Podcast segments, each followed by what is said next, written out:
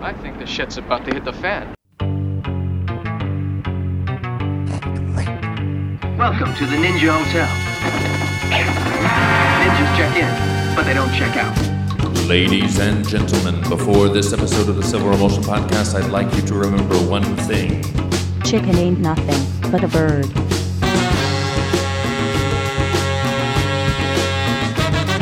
Ask me if I give a shit.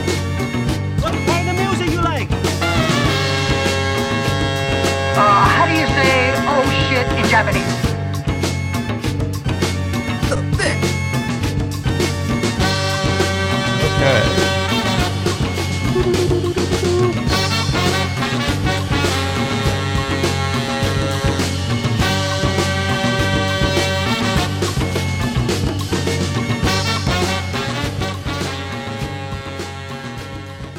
All right, everybody, welcome to another episode of the Silver Emulsion Podcast. My name is Will, and uh, what's your name? Oh, jeez. Now I'm hurt. You can't remember me. Wait, I am Steven, uh, co-writer, I guess, for the Silver Emulsion website. I just, I always feel awkward being like saying my thing, and then I go, "Oh, and I'm with Steven. I don't know. It just it always seemed weird, so I tried to change it up. Yeah, I need some uh, some kind of proper intro for me. Yeah, well, Maybe like, uh, you know, Like Yeah. the old Adam West Batman, like the episodes with uh, Batgirl would have this little her driving by on a motorcycle. Like this episode got Batgirl. Like woo! I don't know how we do that audio. yeah, yeah. I don't know. Get a little motorcycle sound. and- Steven! I don't know. Well, we'll figure it out. Yeah, Uh, or not. Just yeah. We'll just we'll, we'll just keep blundering through. It's Yeah, just- fine. Uh, so this episode is episode number 40. Ooh, I don't know, you know, that that four zero. Yeah, big 4-0. We're we're eight nearing a, a middle-age crisis here. Y- Yeah, yeah. I gotta find the. uh There's a song called "Fucking 40. Oh, okay. Yeah, it's uh, about a guy who's upset to be 40 and and wrote a song about it. Okay, makes sense. makes sense. I am eight uh, reaching 40 in a few years, so Yeah, it's uh, fast approaching. yeah, it it happens to us all. Yep. So, today we're going to talk about uh, what is this? 1981 this movie? Um. Yeah. Yeah. I think it was 81. Yeah. Uh, 1981 John Boorman uh, movie called Excalibur. It is unsurprisingly uh, about Excalibur. Yeah. you wouldn't have guessed from that title, but yeah, it's a movie about the uh, King Arthur legend and his magical sword Excalibur. Yeah. I don't know if it's magical. Uh, it's it's magical. Just sort of, It's- of it's- mystery and wonder. Yeah. It's it's uh, it's definitely not uh forged by mortals at least. Yeah. Yeah, it comes, you know, comes from the lake, Lady in the Lake. Yeah. There's there is that significant plot element of uh, Mordred has that armor that, you know. Morgana's making it, and is no sword or no weapon Yeah, forged true, by true, man yeah, can yeah. hurt, hurt you. Oh, and, yeah, there we go. He, he needed Excalibur. Yeah. So it, it has some form of magical properties to it, at least. That's true. Yeah. Well, I mean, it comes out of a lake, so how many swords do you know that come out of a lake? Right, right. and and get reforged in a lake. Yeah, yes, true, true. So, you've seen this movie before. Yes, uh, a number of times. It's- Number It's of been a while. It's Been been, a a while. while. I've seen this movie twice before. Mm. It's been a while. So I think this is the first movie that we've both seen before. Ooh, is it? I don't know, but I'm pretty sure. Yeah, it might be. I'm pretty sure. I didn't check, Yeah, we'd have to go down the whole but I'm pretty but- sure because I remember like talking about how oh like you haven't seen this movie, and then there was a couple like anime things, and I hadn't seen that, and you hadn't Right. seen Marnie, so you know it was like Yeah, yeah. we- I'm I pretty think, sure. Uh, I think Pretty this sure. has been pretty new for. So uh, breaking breaking ground, new ground for episode forty. Yeah. Oh, oh, wait, wait, Gamera. I think we have both seen Gamera. Although We did, but you only saw the- I had the- only the yeah I had partial only- version. Yeah, so I don't know that that really counts for Yeah. me. Yeah. So, So, yeah. it, good enough. Anyway. it's the first time we've both seen the proper version. yeah, of the, the, a full so- on, uh, the actual thing. Um, So I don't know. Uh, where do you want to kick it off? Um, I don't know. Hmm. I guess. Uh, yeah, it's Arthurian legend, so that's kind of self-explanatory to a degree. Yeah. Have you kind of?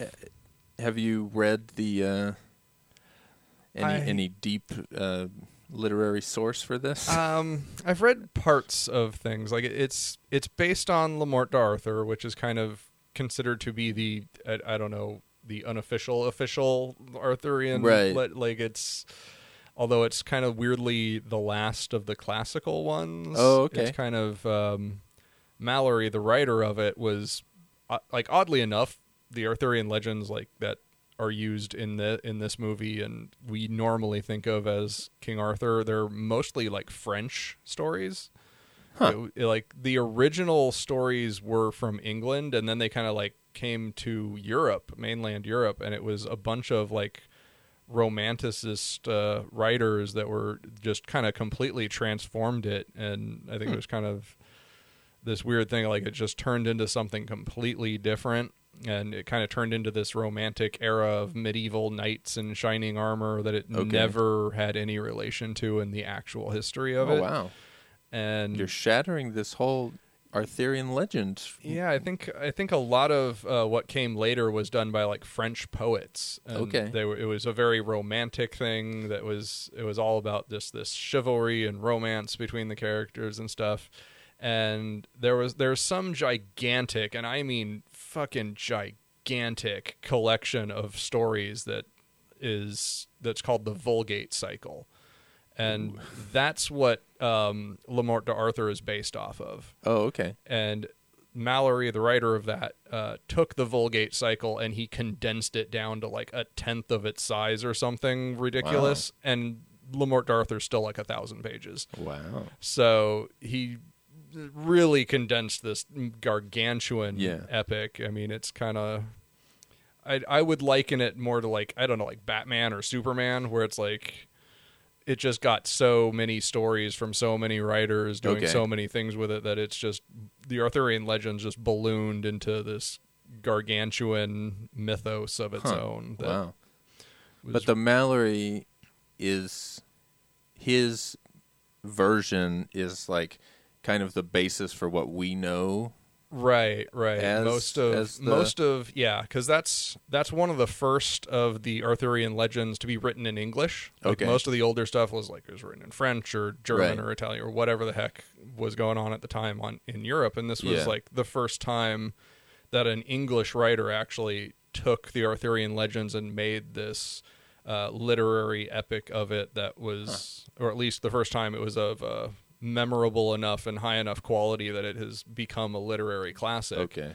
And so, because I think because of that, that's why he became the kind of the standard. Is just that he was the first guy to do it in English proper to give it a proper treatment in English, which Yeah. it should be because it's all about English Right, yeah, folklore. that's it's just- funny. it's so weird that it just t- totally left England and became its own thing. That's that- crazy. Yeah.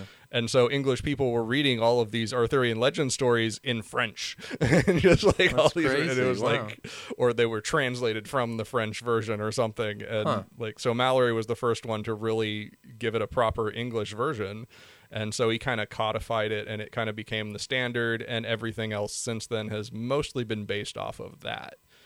Um, so like the Sword and the Stone, or the, uh, all the, Yeah. any other movie or TV show or whatever Right, based right. on it is usually going back to Le Morte d'Arthur Okay. which is kind of goofy because he, he chose a French name for it. Right. Right. They, that's Be- that's what's throwing me. And he, well, he's, I think he did that very deliberately because people at the time were so used to it being French, to being. oh, so he's these- trying to trick people into reading it. Yeah, it was just kind of like that's just it's what Arthurian legend was. Arthurian legends were always in French, so Yeah. he gave it this French title because it just it seemed more appropriate to it. So it's just Book just- marketing in the 16th century. yeah, just it's like what the heck. But yeah, so it's it's a really weird setup. I mean, I have a book that I haven't read yet of um, the original Arthurian legends that like go back before all of that, that are like the actual English legends from Huh. before of what whatever remnants of them still Yeah. exist. Translated into English, I would imagine. Um, no, no, this is like the actual English one. So maybe translated Oh, into okay. modern English from Old Oh, English. okay, like, so- okay. So they like went back to as far as they could. so they did start in English, right, and it just kind of moved spread it- out, Yeah, and then Malory brought it's it just that the old English versions are just so completely unrecognizable. They're Yeah, just- okay. They're completely different stories, Huh. basically. So I'm yeah, I'm curious to what those are like. Yeah, I'm, I'm I am too. I've just there's I know that Merlin was actually a completely separate legend, and Oh, they okay, and they eventually smashed them together? blended. Yeah, they just kind of blended these Huh. two different legends together at some point. So when that exactly happened is up to for debate. I think Yeah. uh, the quest for the Holy Grail was actually like this giant cauldron. It was like it wasn't the Holy Grail in the original English version Oh, because okay. Arthurian like and and they have this in the movie Excalibur that there's this theme going on of Christianity overtaking these pagan religions Yeah. and that's kind of very much actually true of the legends themselves in that they are pagan legends but they've been melded into Okay. this Christian ideal and I think even in the original or English forms they've been filtered through Christianity so much that there is this big transition Okay, that's interesting because like Mm. almost everything at some point got filtered through Christianity. Like all of the the holidays and everything else Oh, yeah, was yeah. originally pagan, and then they just you know made a new holiday on the same day. That's like, oh, you want to celebrate winter? Well, now it's called Christmas, and it's Jesus based.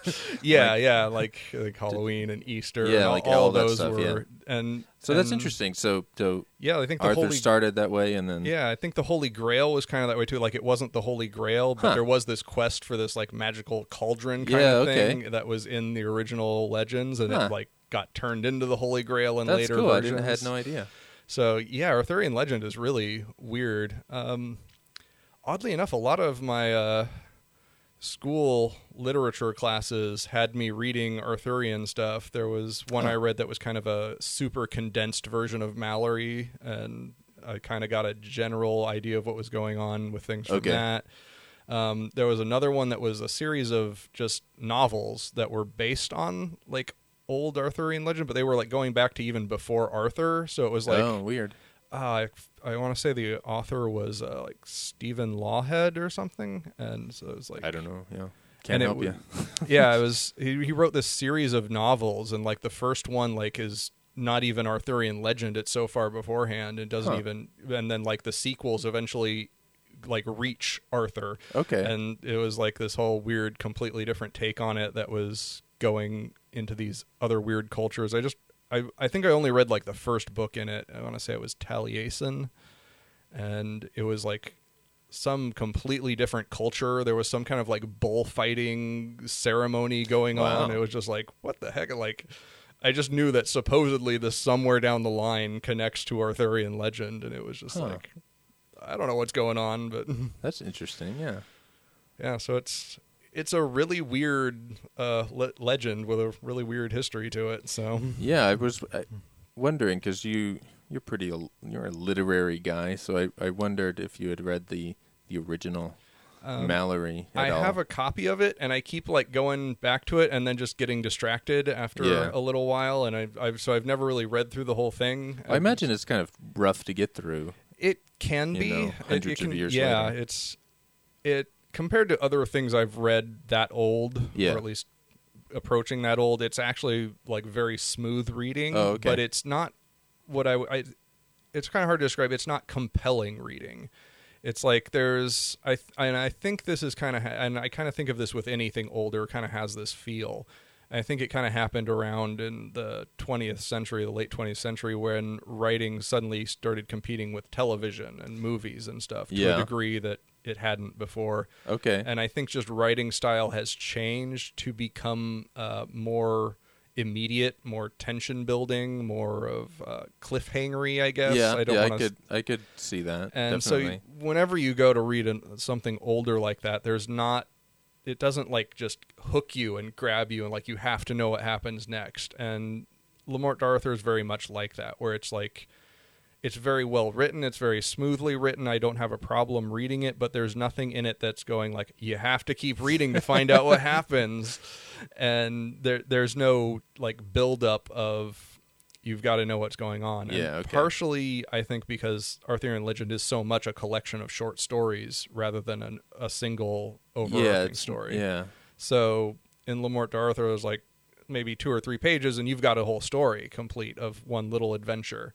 And then there's yeah. another one that happens, and there's like hundreds of them or yeah. something. and the movie's like that too. yeah, yeah, the movie is very just broad, sweeping kind right, of tone. beginning beginning um, Arthur's birth, or before Arthur's birth, all the way to uh, Arthur's death. Spoilers, but, Right. You know, and it's just it it charts that whole course of his life through these various little episodes that happen.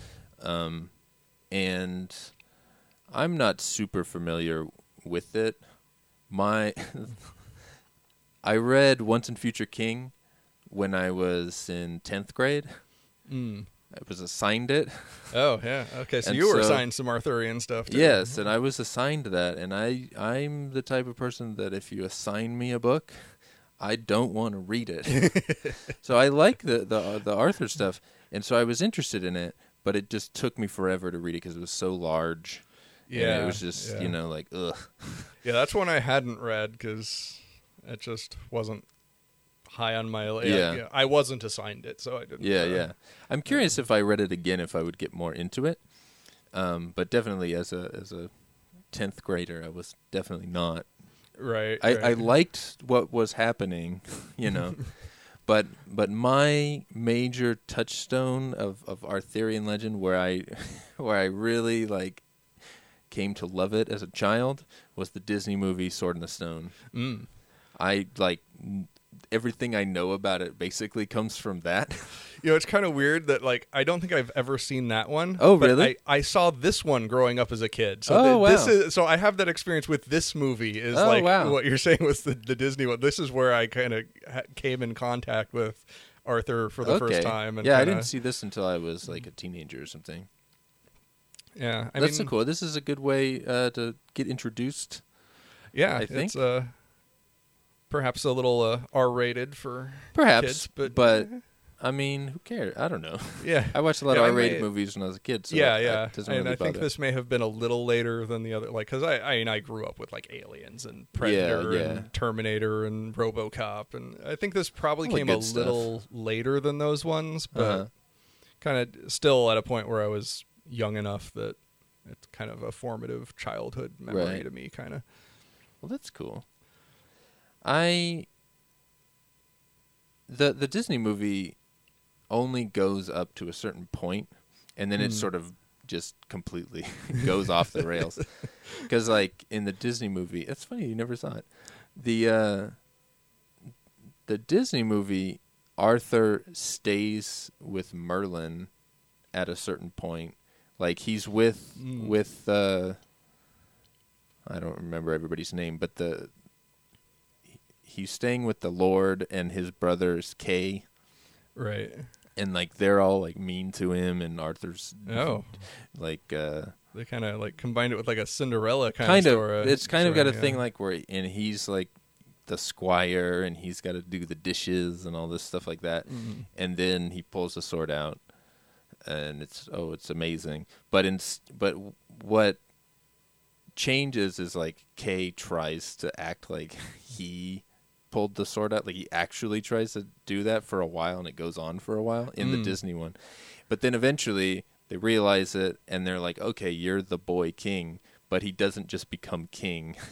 he goes to like train with Merlin, in and so like Merlin turns him into a fish at one point, and he's swimming around the moat, and you know it's like I don't know, it's super fun.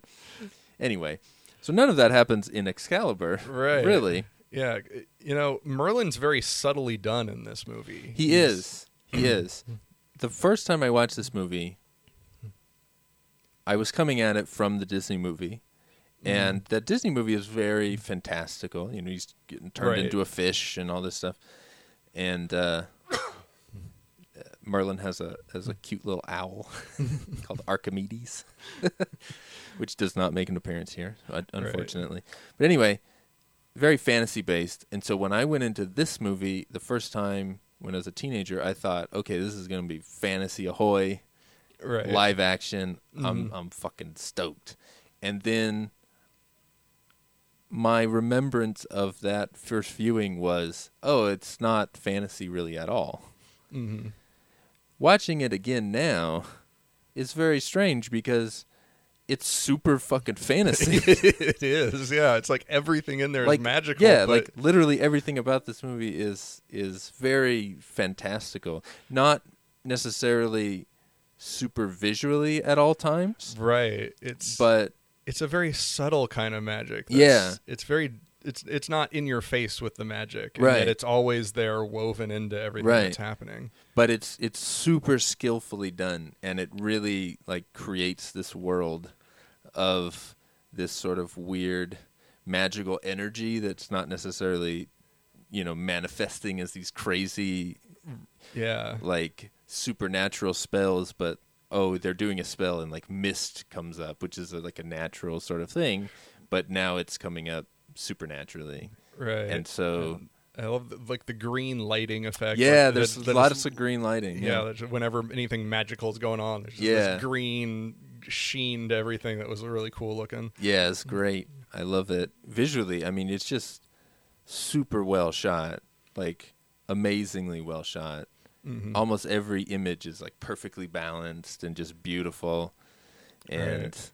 and I think I, I love there was this one shot of of like you just I think it was it might have been Uther looking for uh, Merlin like where the hell is Merlin? kind of thing. And then it's just like it shows these two birds sitting on top of the thing and then it just pans down a little bit and Merlin's just like walking right up under the birds under the step and it's yeah, which is and I think I wasn't paying too much attention to this, but a merlin is a type of bird. Just the word merlin. Oh, is- and I think that's probably the kind of and so that's why there's always Oh, birds okay. associated with him. oh, that's cool. Is it's a, some kind of uh, some species of bird that's actually called the merlin, Huh? and that's why he kind of like in, like there's a point where he introduces himself. He's like, "I am the merlin," like he's like just like so. There's there's some weird subtlety, and I've I keep thinking I should probably pay more attention to how they do that and where Yeah. they play off on it, but it's uh it's a weird little aspect to it. That's Yeah, I didn't. I didn't know that. So Yeah, I'll have to so- watch watch again with the the bird thing in mind.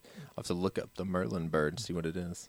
yeah. I think it's kind of uh like a darkish brownish kind of thing, like basically what was fluttering around Merlin all the time. But yeah. Okay. the birds that he was controlling to do things. But yeah, he had uh he he was it was always fun to see like he was he was a clever wizard more so than a overpowering one. Right movie. and you always got this feeling like um well he talked about seeing futures and things right and and because of that it felt like he was sort of masterminding like like everything 50 yeah. years in the future like he knew what was going to happen kind of and just sort of was Right, like subtly influencing people to do this or do that or whatever and uh i love it i, I just it's so super fun right um, I was excited to be excited by the movie because the second time I saw it when I was a little bit like in my 20s or something, I definitely liked it, Mhm. but um, I didn't. I wasn't like super bowled over about it, but I remember thinking like, "Oh no, this is good. This isn't like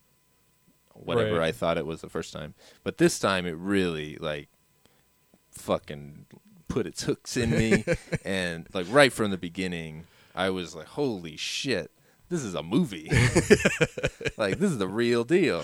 yeah there's there's a lot of great stuff in there Yeah, like- and and the scale of it, like oh yeah like it's uh the early 80s so if they're at a mm-hmm. castle they're at a castle. Right it's all and actual there's good like a shitload of extras and they're all Oh, yeah. like fighting or whatever and like all this stuff like the Yeah, scale like- of the like, production a lot of it's huge. just shot on location and it's just Yeah. like great forest scenes and yeah it's just amazing like the just the amount of shit that that they did. Yeah, and I mean, just just thinking about the costume design aspects and how how much work would I mean, Yeah, all those armors with the cool Yeah, helmets and like stuff. everybody's got like a freaking suit of armor and it's yeah, and they all have like a different like uh animal sort of style helmet and yeah. stuff. I loved that. Yeah, I, I remember I always loved Uther's helmet, where it's like this kind of dragony, Yeah, pointed, yeah. spiky thing. I was like, I've always loved that helmet. And Yeah. it's like, oh, that was badass.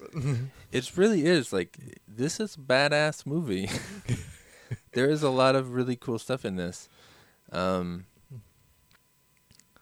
the only thing that I would like negative thing about this is some of the acting gets real fucking like shitty at times for me. and that could be just because I don't I'm not super big on like theatrical style acting, but there's and most of the time it's fucking great and I have mm-hmm. no problems with it. But the, and I don't have, I don't I didn't remember like a specific moment, but there's some fucking moments that are just so poorly acted. I, f- I felt in that moment. If I saw him again, maybe I would think differently. But I just started laughing. I was like, "Oh Jesus!" I hope, eh, and I, f- I feel like it was some of the female characters, not to like disparage female actresses or anything, but right, just yeah. There, I think it's th- it, there is a very theatrical style to the acting. In For sure, film. for sure. And I think he he very deli- like Boorman. I I've there is a commentary, a director's commentary track for this movie Yeah. that's on the on this DVD, and I've watched it before. I didn't watch it this time, but um, I was wondering if you would. yeah, because it's like because you know Aiko I had seen re- fairly recently, so it's Yeah. still pretty fresh in my mind. And I was like, oh, I'll just hit the commentary because I Yeah. hadn't seen that in a while, and this one it's I have not seen this movie in a good while, so I wanted to just experience the right, movie makes more sense. so than makes just. sense. And so I, I do have some recollections of what was in the director commentary track because I have seen that before. I've Yeah. watched that. And one of the things he'd mentioned was uh, that he he was very deliberately going to um, actors that were unknown. Uh-huh. That he wanted to get actors so that you would see uh, King Arthur or Lancelot. You wouldn't see the actor. You wouldn't see an actor you knew and go, "Oh, it's you know Yeah, whoever." right, You- You, would just get attached to the character itself, and then he. That's he- what's great about this movie because, like, I mean, we know a lot of the, the faces now. Right. That's why But- like it kind of backfired because now they like a lot of the actors became famous after this. Right, Like and and Patrick Stewart, like Patrick Stewart, and he's not like uh, Next Generation is only um, what was that like eight years after this movie, so he's about like he looks roughly the same and yeah, he he sounds look, roughly the yeah, same. he's pretty much So there are a couple of moments when he first comes up where I felt like, oh, are they on the holodeck? Yeah, no, no, that would be perfect. like, I just I hadn't, thought about that. I'm like, yeah, this is so incongruous for Star Trek, and I'm like, no, no the holodeck. Of Yeah, course yeah. They, they would just go on the holodeck and have an Arthurian legend episode. and I feel like there might have been something where they're in armor or something. I don't, I don't remember, but it just it felt very like, oh shit, holodeck, and then I totally like, like forgot about that and was in the movie. right. but definitely that first moment when I see him. But yeah, um, he's in it. The first, it's I think Liam Neeson is the other big one that Liam that, Neeson? that was Liam Neeson's debut Yeah. film. I think it was Um, Patrick Stewart's debut film too, because he, he was he was a big theater actor, like Shakespearean theater. I looked it up and I there were like they everybody was in other stuff first, but like like small roles or whatever and and not that these roles are necessarily huge, but Right. they're definitely like featured. Yeah, Like yeah, you know these guys like they're they're Right, memorable. hmm And also Gabriel Byrne, the guy who plays Uther, Mm. he's uh lesser known, but still like a huge actor who's been Yeah. in tons of stuff. I I want to say Nigel Terry is the the guy who did Arthur, right? Yeah. I, want to say he's been in stuff that I've like I I recognize the name somehow. Maybe I'm just recognizing it from previous watchings of this film, but No, he's in stuff because I looked everybody up because I was just like, I don't know who this guy is, but I like that. You know, I'm I Mhm. don't need Tom Cruise and everything or whatever. right, right. Um, and so him and and Arthur uh, Merlin, all these guys. it was like, oh, who are these? Like, what else are they in? And I remember with both of them, Arthur and Merlin, they were in like big things that I was like, oh shit, that was that guy. but it's gone. I don't remember it now. Uh, I'd have to look it up again. Yeah, But- I, and then there's Helen Mirren. I'm sure Yeah, she had- Helen Mirren also, She yeah. must have been in other stuff before this. I don't. she was I don't know. very much like um like Patrick Stewart and stuff like that, where she was in maybe a couple of things before, Mm. but then this, um, from what I was reading, because they shot it like hundred percent or ninety nine percent in Ireland, and so they tried to um, get people from around there, and I, apparently. It like launched all these people's careers, Right, right. Because it was like one of their fir- like their first major thing that Right. that uh, That's was like a global release and stuff like that. So all these people just sort of like started here and then spiraled outwards into other things. hmm Um, but yeah, fucking yeah, Helen Mirren, who I wasn't aware of really until um, she was old and in yeah, like yeah. stuffy British movies. and so like people would talk about like, oh yeah, she's been an actress and blah blah blah for a while, and I would be, I don't, I don't remember seeing her in anything, and I had seen this, but I wouldn't remember because she looks like totally different. She's Yeah, yeah. she's super young and different, and you can see it, but um, yeah, you know, I don't know. Yeah, you can see why I forgot. also. right, right. Um, yeah, it's like that with Liam Neeson. It's like, oh yeah, that is Liam Neeson. Yeah, but no, he's he like, he's looks so different. different. Yeah, looking, yeah. And I have you seen Krull? Um, no, no, I haven't. That's like maybe 83 and Liam Neeson is a main character in that. Oh, okay. And so he looks about the same and so when I was watching this I was like, "Oh, I wonder like did he was Krull before this or after this because I couldn't remember and it's Mhm. like, "Oh, okay, he got Krull which was like a big studio like US studio movie because he was in this movie probably." Right. and uh, I, you got to see Krull. Krull's fucking. It's shitty, but it's In a uh, good way, well, it's, or it's an entertaining way at least. well, it's fantasy. It's '80s fantasy, yeah, I've- I've probably got to see it. Just and so that, it's fun. I mean, it's it's Yeah. fucking. I don't know. yeah, yeah, It's '80s and it's it- fantasy. Yeah, eighties fan.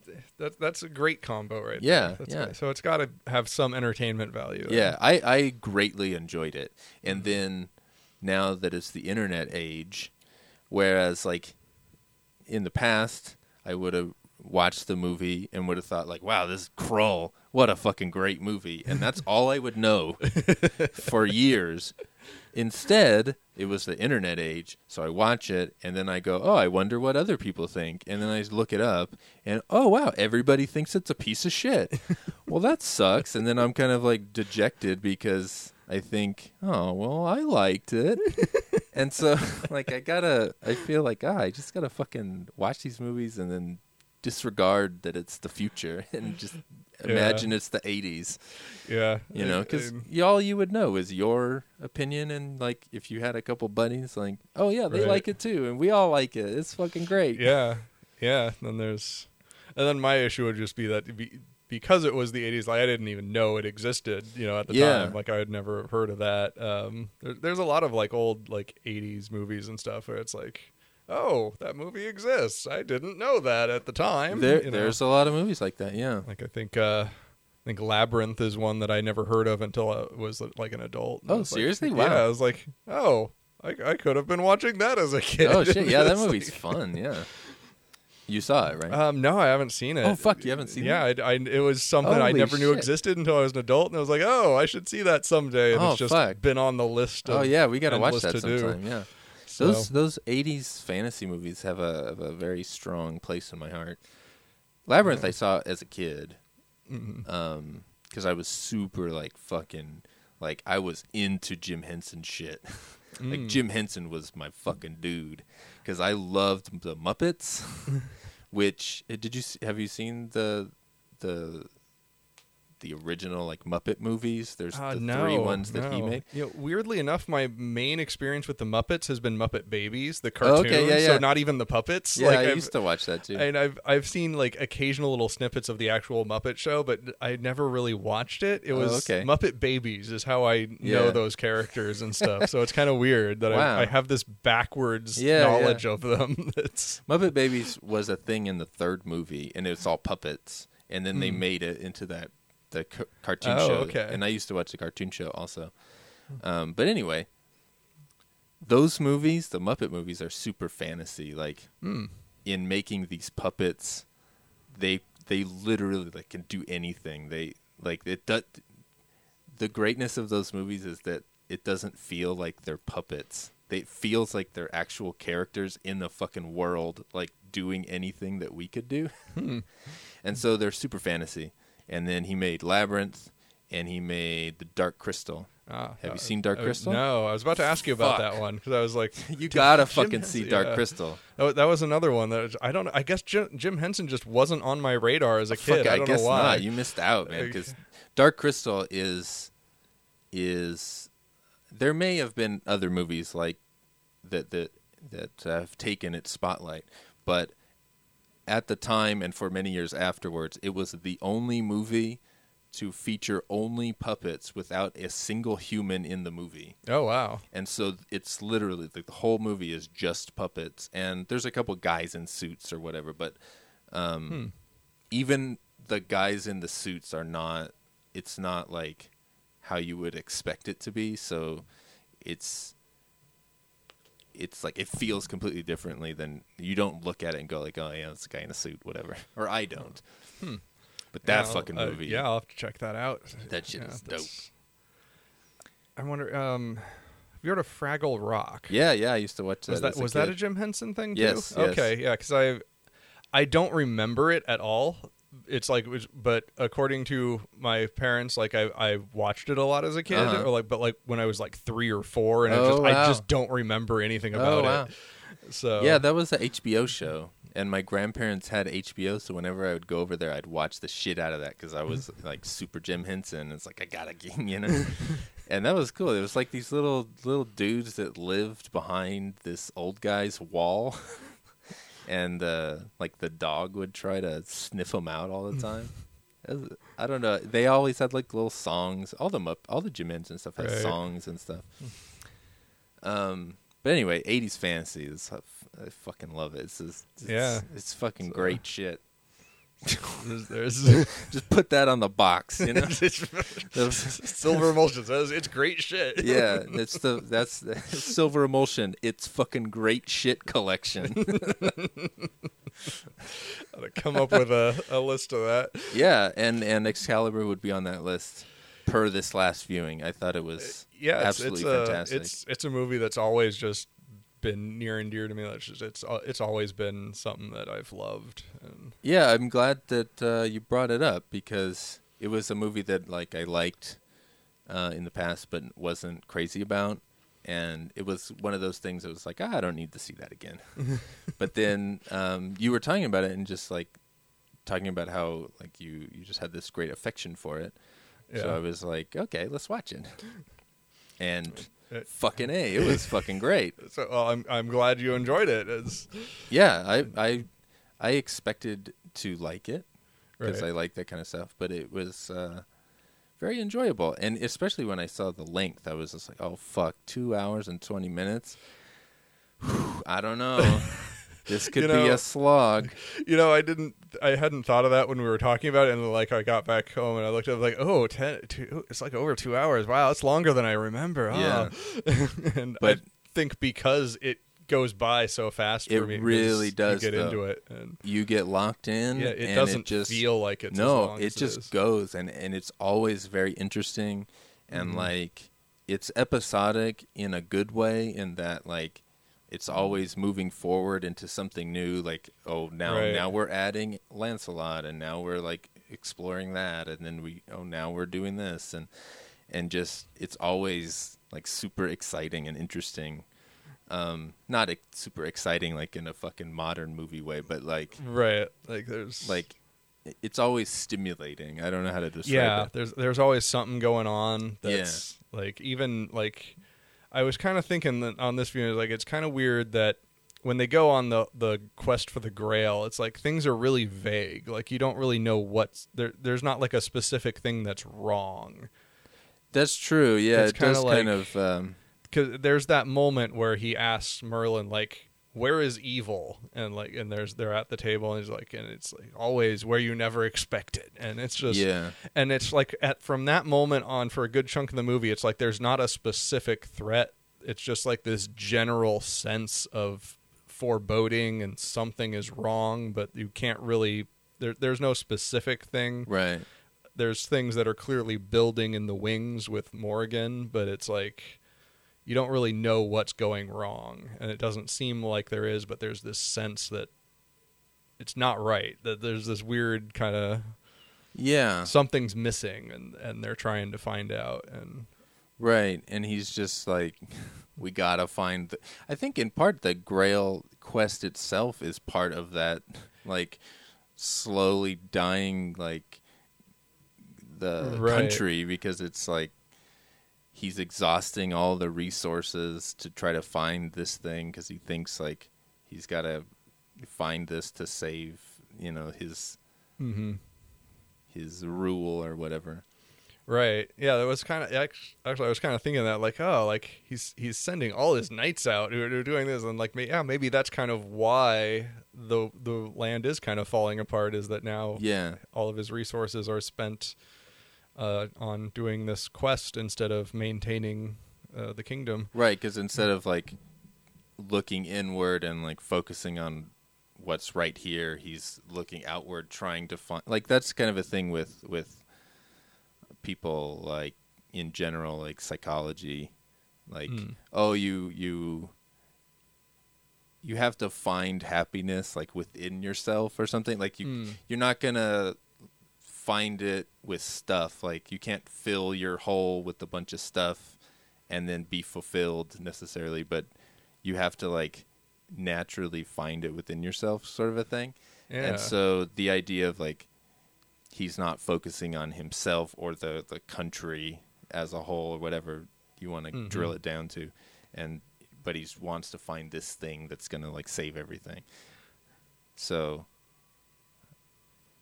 I don't know. yeah. yeah, yeah. No, I kind of I kind of like that. That's kind Yeah. of it's a bit different because there is an Arthurian legend, and there's not just Arthur. Other other legends kind of do this too, where there is this kind of uh, the t- a type of legend where the king is tied to the land, and Yeah. the king's fortune reflects the land's fortune. Uh, Yeah. I think it's called the Fisher King. Is kind of the Oh, general okay. trope or general theme that Yeah. uh, I goes usually on think in those of kind of, I of think stories. of those kind of things as ET, because ET and Elliot were always connected. Uh, Have you seen ET? No, oddly enough, I've never watched ET. Oh, it's like it's Jesus. always something that I've just been like, oh, ET, whatever. Oh I wow, don't care. no, ET is fucking great.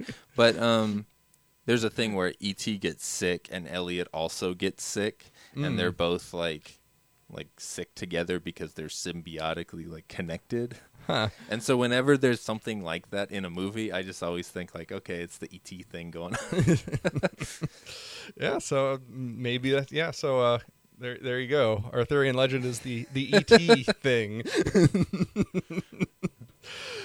and so yeah, and, and and they they very clearly do that in the movie, but it's kind of uh, interesting to take a more uh, a less fantastical interpretation of it, of a, Yeah. more, a more economical uh, interpretation. That it's yeah, economics and resources. Uh, Well, I think all of that- magically yeah, he is bonded to the land to the point where his sickness makes the land wither. And, yeah. I think it's all of that. Like, I don't think it's any one thing necessarily in this movie. Like, there's a Freddie Mercury guy from Queen. Mhm. There's a quote that he said where, uh, in art, if you see it, it's there.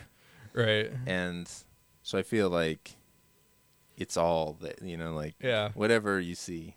yeah. No, I like that quote. It's a it's a good quote. It's a good way to like look at any kind of art because Right, right. it's not just it's not always just intent or whatever the arth- author the author is, Right. the Arthur. is trying to do. You know, it's also there's a yeah, yeah. the viewer has fifty percent of the experience, you know, happening Mhm. as yeah, well. I think I've I've usually uh, heard that expression as the death of the author. Like the Oh, the okay. author is irrelevant to it's it's one form of interpretation is that the author is irrelevant. Yeah. that Okay. you, that whatever the author is, whatever his situation, whatever his intent, it's the person receiving it and their experiences filtering through it that Right. will inform that at least that particular person. Right, because every every person is like a distinct con- collection of experiences and memories and all this Right, stuff, and right. so everybody is going to react differently to whatever they're being confronted with. Mm-hmm. Um, unless it's a modern Hollywood movie that's, That's same as- specifically designed not to challenge and, Yeah, and to be and to, to be as as uh, you know universally yeah. meaningless and liked as by as many people as they can possibly get. You know, Right. yeah, and they just shave away any kind of thing that can whittle people away. But uh, yeah, but in the general sense, yes, the uh, the person matters as much as the the the author. I keep saying like in my head, it's like I want to say author, but I just keep saying Arthur. Arthur. He's he's taken over. I am one with Arthur. Yeah, it- As he dies, I die. you have an ET connection. yes. with him now. Uh, right. So, Excalibur. yeah, there's Before I forget, Mm. because I thought about it a couple times, and then I thought, oh well, I'll, I'll remember, but I keep forgetting. Before I forget, when I was, when it gets towards the end of the of the movie, the end of the story, whatever, and the, fuck, I always forget everybody's name. The the kid, the Mordred, the guy in the yeah, gold armor. Mordred. When he gets to like teenage years or something, and he's in the armor, Yeah, he really reminded me of of Trump's kid, Barron Trump. and so I kept thinking of like, oh, like this this sort of Oh wow. plague on the land. you know, it's like this Trump. This is where we are now in the oh, Arthurian man. legend. So uh, we we just need to wait for the sword to pop out of a lake and, and Yeah, we- this, there will be you know a champion who will you know pull the sword out and and save the day, sort of thing. bring about another uh, brief window of happiness in the world. yes. Uh, yeah, it kind of yeah the. The, yeah, Mordred as the kid just does kind of remind me a bit of uh, Trump's Yeah, kid. He kind of looks like that. Yeah, kind of has a similar visual. Like oddly enough, that's actually um, the the child version of Mordred is Uh-huh. actually John Boorman's son. I think. Oh, really? Yeah, it's like it, there, Huh. there was something in the in the commentary track where he was talking about that, and it's like he got his whole family in this or something. Cause, I did see some Boormans yeah, in, the, in the credits. Yeah. Igraine is his daughter. oh, okay. Um, which was kind of weird that effectively he was directing this rape scene of his daughter. Right. like- that's always yes. I don't know. We, I don't know about this Boorman guy. yeah, this guy was like, he was saying in the commentary, he always gets asked about that, and he was like, well, "It's just a scene I was directing. Like, I didn't think anything of it at the time. like, okay. Well, that's got to say something about him as a guy. Like if he didn't think anything of it. I mean, I don't know. That's yeah, kind it was kind of weird. It that's was kinda like, questionable. Okay, like he just apparently handled it very professional style, and I'm just like, I don't, I don't. Okay, whatever. just seems like you'd cast somebody else. I don't know. Yeah, he would he would think so, but I don't know. I mean, I guess the thing the thing with Mordred was that he he was riding around on the on the horse, and that that laughter and the and the speech is very weird from Yeah. him, and. Uh-huh. And he said that he had recorded all that with his with his son, and he's like he wanted it to be creepier and weirder than what it was. So he got, I think it was another of his daughters to dub over the dialogue. Oh, okay. So that's why the voice seems so off and weird is that it's deliberately just Oh, in- intended to be just disturbing and abnormal. Oh, Jesus, so he, it is weird. Yeah. He's like, oh, it's not weird enough. I need to dub it over with the with this other girl Oh, who was. So it's like it's actually a girl's voice dubbed over the the guy, Huh. and it's just it, it's certainly creepy and weird. Yeah, and that stuff with Mordred got me thinking about Dark Tower. And I it's been so long since I read Dark Tower, so obviously it just all kind of fades away, but I know Right. that like he brought in a lot of that stuff even even in the earlier books, but definitely in that last book where there's like that Mordred style character or whatever. yeah. Do you remember that stuff?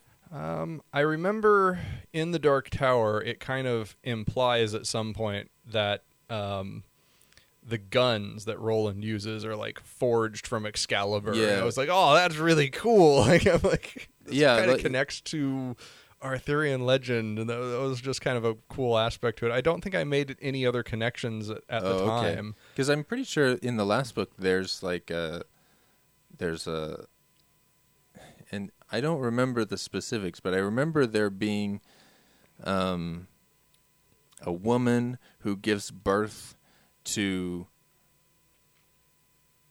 and I think it was a spider sort of thing. but I could it, maybe it transformed into a spider at some point, but I remember her calling it Mordred and I Hmm. remember there being things about Arthur earlier in the story also woven in there. Oh, and man. so it made me cuz obviously I don't remember the the specifics.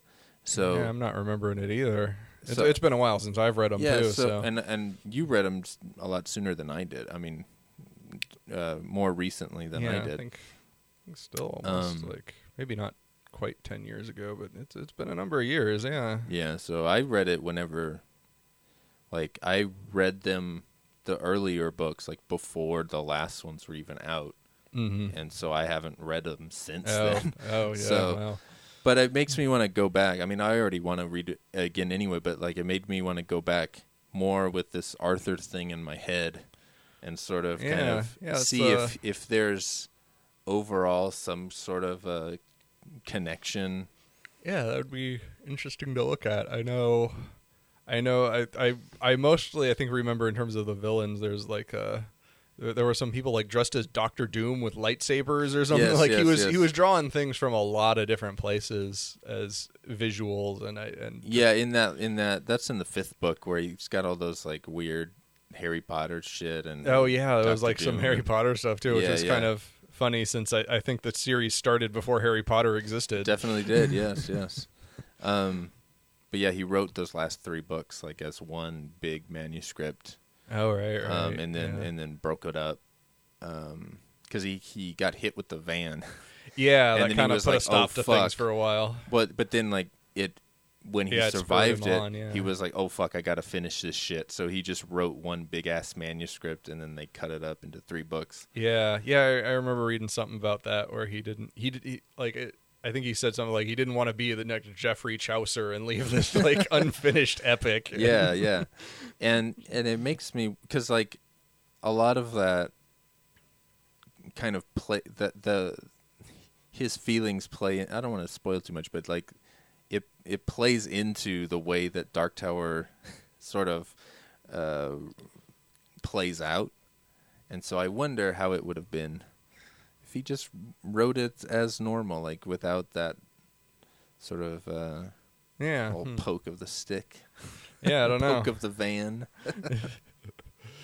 Or would he ever have finished it? Would Yeah, we, I don't know. Would, would we only be at like six books right now? Who and- knows? Yeah, Or maybe we'd be at like ten, but then still going. yeah. Who know? I mean, yeah.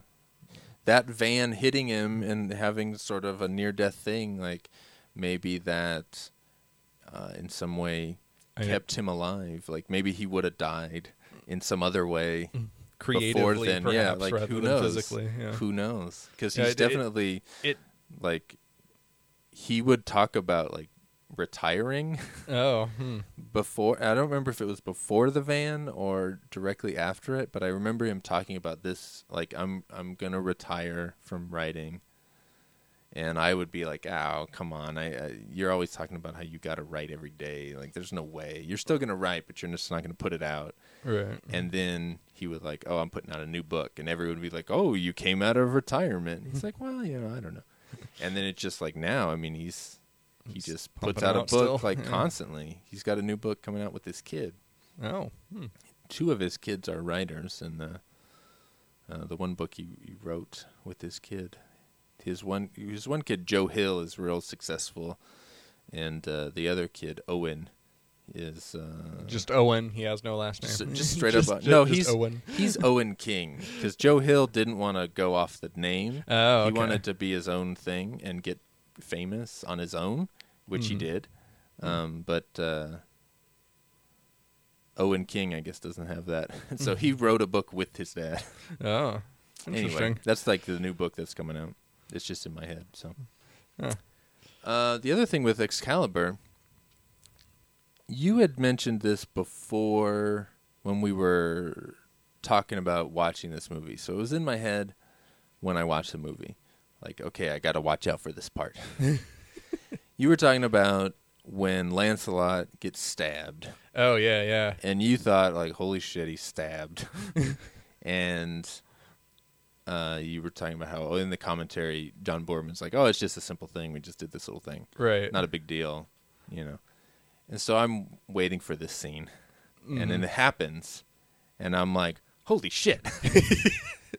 he got fucking stabbed. yeah, like I cannot tell any like effect work that like it looks like he just got stabbed. like, Yeah, no, it looks fucking good. And then I listen to the commentary, and he doesn't. Re- he he he talks a little bit about it, but Mm-hmm. he doesn't talk about the specific techniques that they use.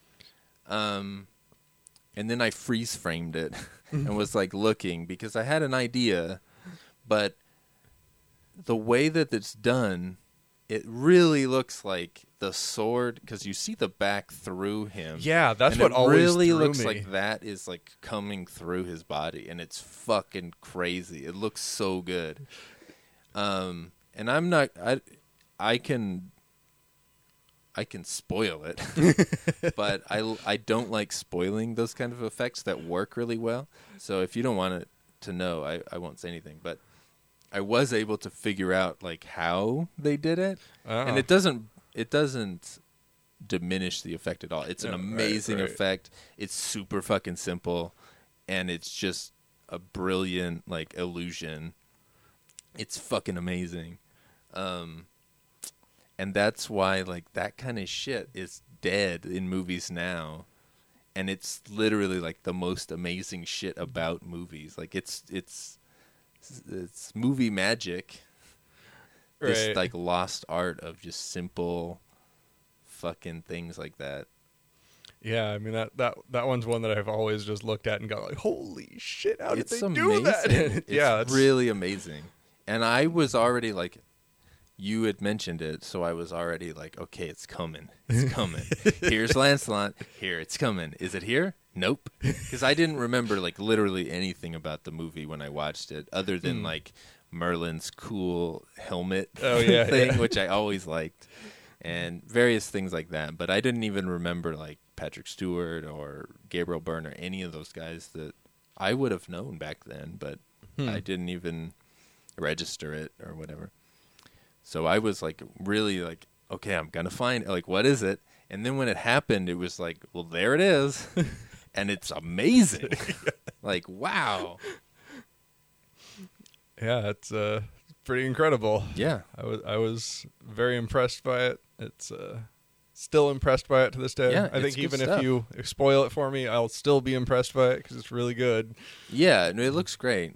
So, do you want to know? I mean, it's Um, I would like to know. okay. I have a feeling I kind of have guessed it from your discussing it here, but I maybe not. So know. what what do you guess? I'm kind of guessing that um, there's a second piece of the sword tip that they've like glued to his back or something, and that, that he's just kind of slides it out in a way that you don't see that it's on his back still. That's part of it. That's part of it. That's part of it. There's definitely a second piece that's behind it- his Okay. back.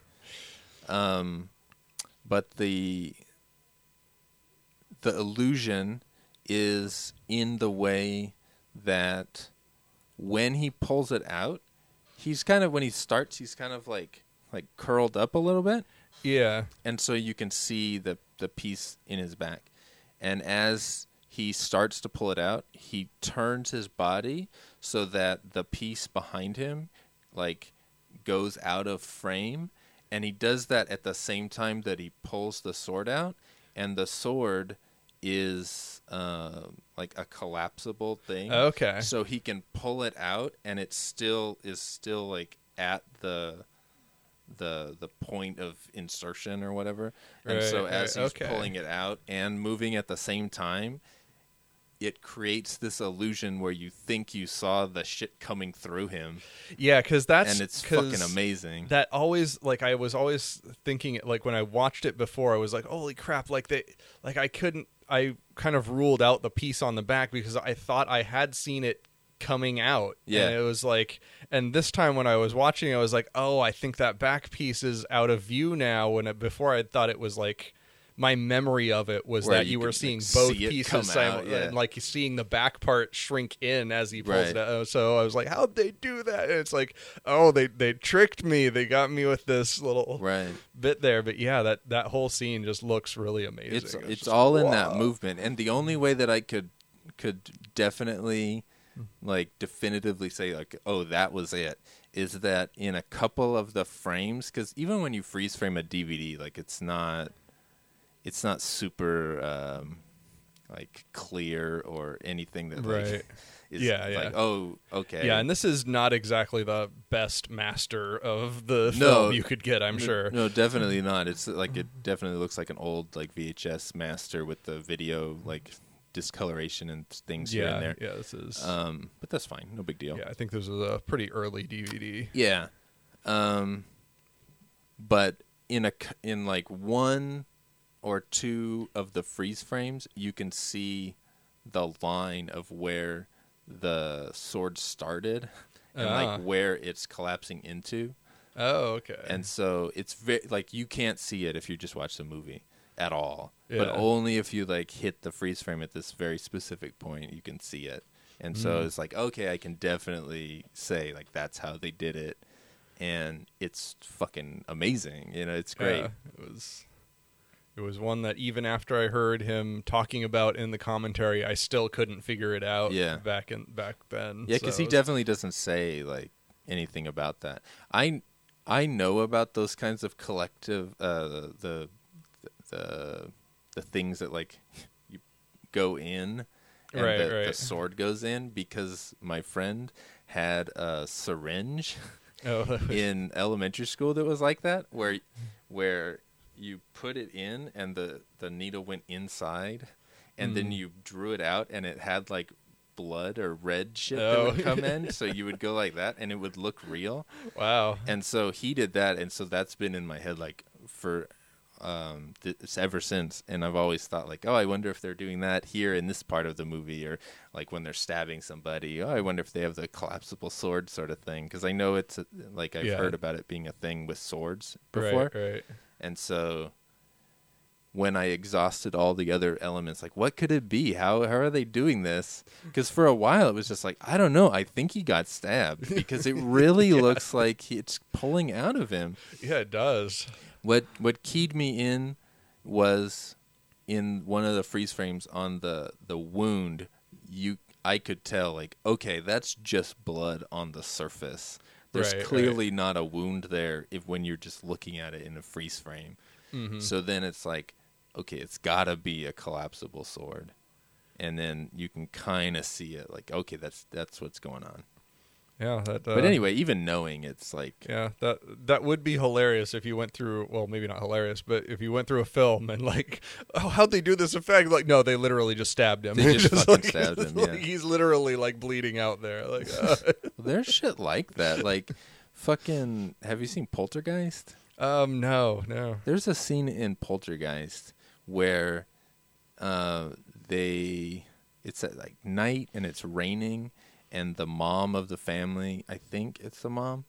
It's been a while since I saw Poltergeist, but anyway, they have a a swimming pool in their backyard that they're that's not a pool. It's just the dug like they're they're in the process of putting a swimming pool Mm, in. So like it's been dug out. It's the size of a swimming pool. It's a big hole, dirt hole in their backyard, Mm-hmm. and and it's raining, so it's full of water. And she falls in, and these fucking dead bodies like start coming up and floating, and somehow, and uh, somehow, the bodies that they used were real corpses Oh, geez. and they didn't tell the actress and supposedly nobody knew like the oh the director didn't know and they nobody knew that they were using this, but somebody put fucking bodies in the damn in the pool, so somebody knew. and so anyway, they were Oh. actual like fucking bodies. Wow. and so there are like weird sh- moments like that in history where like in film history where like oh no it re- they they fucking did that like in a lot of Hong Kong movies where it's like like you see some shit and you're like oh they, how the fuck did they do that? Oh well they just fucking did that. Like there's a part in I think Snake and the Eagle Shadow where where um Jackie gets kicked in the face in the end fight and his fucking tooth gets knocked out oh, jeez. and it's really like they just fucking knocked his fucking tooth out. And so like the rest of the fight, he's like missing a tooth and all bloody and shit. And they just had to keep it because it's like, well, they, he knocked his tooth out. What are we gonna do? so that's just part of the movie. oh, wow. It's fucking nuts. So, obvi- in American movies, not so much, but but Yeah, although I have to say the Weird Al movie UHF. Yeah. there's there's a scene where he smacks a clown in the face with a frying pan, and, and he's like, and because you can see in the in the framing, like Weird Al is not even looking at what he's doing. He's just because he's looking at the camera, and so he swings the frying pan. So it's real easy to see why he would like, but, but he actually did hit the oh, guy in the face. poor guy. And so he was like, because because that one has a commentary by Weird Yeah. Al on it, and then that commentary track he's talking about is like, yeah, that one actually like really happened. He's not acting there. He's actually kind of Oh, like glaring at me because I actually did hit him. Oh man, poor guy. Just blindsided with the fucking frying pan to the face. Oh fuck. Uh, so that was just an a, an accident, but you know, Yeah. similar kind of thing. Oh man. Uh, yeah, crazy. Yeah, and like like in horror movies, a lot of times when there's guts, that they don't probably do it now anymore. But like, I know in Dawn of the Dead and Day of the Dead, like when they use guts, it's fucking actual pig intestines and Mm. shit. And so Man, like, you know, dedicated to your craft. There. yeah, there's one part in Day of the Dead where this one guy gets fucking completely eaten. Like from the neck down, Wow. and it's all like gory and shit and they they were trying to film the scene for a long time and they just had the the pig guts in a fucking barrel like like so by the time they were finally like shooting the scene that's in the movie they had just been sitting there in the heat like all Oh, fucking day man. and they were just all rotten and fucking they smelled like so nasty and the guy was just trying not to fucking vomit and he has lines to say and shit Oh, man. and it's so fucking gnarly like when you watch the scene it's a it's a gross fucking incredible effects scene anyway but like if you know that it's just oh my god this poor guy had to deal with all this shit Wow. Uh, yeah so like there's stuff like that but and nowadays it just would have been CG'd on. for the most part, for the most part, there's still a lot of makeup effects here and there. Um, Guardians of the Galaxy is a a good example of a movie with yeah. tons of makeup effects Yeah. uh, because James Gunn likes Right. You got to to, get sh- like to a focus on stuff like that. got to get a, a director who will want that stuff though. Yeah, yeah. There's still stuff here and there, but yeah, it's a lot of the times it's just oh we'll just CG this shit, Yeah. like with the sword through the guy. I mean, they could just Yeah, I mean that would have been CG now. and it would look like fucking garbage, and nobody would be talking about it. However many years, how would, how long ago was this? Fucking eighty one. Yeah, it's well, like- thirty six years. Yeah. Yeah. Nobody would be talking about this shit thirty six years later. They'd be just like, "Oh, it looks like shit. Who cares?" Right. But illusions, Yeah. They, they it looks endure. fucking good. Yeah. Have you seen Bram Stoker's Dracula, the Coppola movie? No. That's You're- it's uh, early '90s, Mm. and he specifically, um, because I like early '90s, there were some uh, CG things happening like T2 and stuff right, like that, right. There was some. and and Coppola specifically was like, no, we're gonna shoot this like as they would have a hundred years ago or whatever, and it's all gonna be fucking mirror tricks and camera tricks and weird shit, and so the whole movie has all these crazy effects, but it's all done with like just fucking actual smoke and mirrors. Wow. It's amazing. It's and it still like looks great to this day because of that. Yeah, that's So- uh, that stuff holds up. Yeah, it really does. It CG does. not so much. Not so much. Not so much. Because yeah, it always is gonna continue to get better, quote unquote. Yeah. Um, although although I, I have to say T two holds up pretty well. It does. It does. Better than a lot of later films anyway. Yeah, it definitely does. It does. There were some other one like Jurassic Park is another one. Jurassic holds Park holds up well, and a lot of there's a lot of actual animatronics in that too, though. Yeah, and I think T two did that too. It put Yes. a lot of anim- Yeah. like physical effects in there too. It There was, uh, are. a, good Yeah. mix and you can actually see like you can see through a lot of those T2 effects if you really are like watching. right, right. Um unfortunately, like it's still great and I have no problem Mhm. with it, but there are a couple of times where like where he gets shot and he has like those little blossoms of right, shit right. and there's a couple of shots where like it's just a thing on him. and if you are looking for that specifically, it's it looks like oh okay he's not liquid metal he's just a guy with the thing on you know and it kind of ruins the little effect a little bit but it, i only noticed because it was pointed out to me and Ah. i've always been like why i could have never known that. Well i probably would have seen it eventually but right. anyway. Uh, so anything else about excalibur? Um some let's see I kind of want to think there was, but i feel like there's there is there's there's a lot to this movie but i, I Yeah. don't know. Oh, I, I, I should probably say that um, in high school, I wound up in a drama class. and Okay. One of the assignments was to take a movie and reenact one of the scenes, and th- this was, of course, the movie I chose. Okay, so you otherwise I wouldn't- reenacted Lancelot getting stabbed. yeah, I just, I, just, I just brought in a knife and just bled all over the floor. No, I, I actually picked Merlin.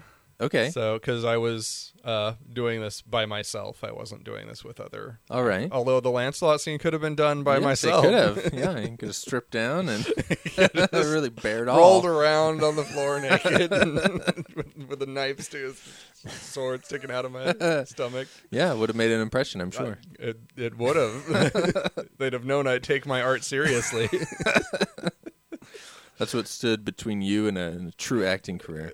yeah, if, if if only I'd picked Lancelot. No, no, I, I picked Merlin instead. So you did Merlin. Did you have the the little chrome uh, headpiece? No, there really wasn't much cost. this was just like a in class thing. It Okay, wasn't like okay. a performance per se. It was just go up in front of the class and do acting. Do a little acting. Okay, Yeah, so it- that's and it- frightening. yeah, that was Jesus. the the assignment was to try and, and replicate the actor that you were portraying. Okay. mu- uh, their performance as much as possible to kind of get into their their shoes or whatever. So I did a couple of scenes from it's a couple of Merlin monologues. Okay. One where he was uh, wandering around uh, the that speech he gives to uh, Morgana at the end when he's in, Yeah. her, in her dreams and like that creepy Ooh, ass that's- speech. yeah, so that's fun, yeah. That that was a fun one.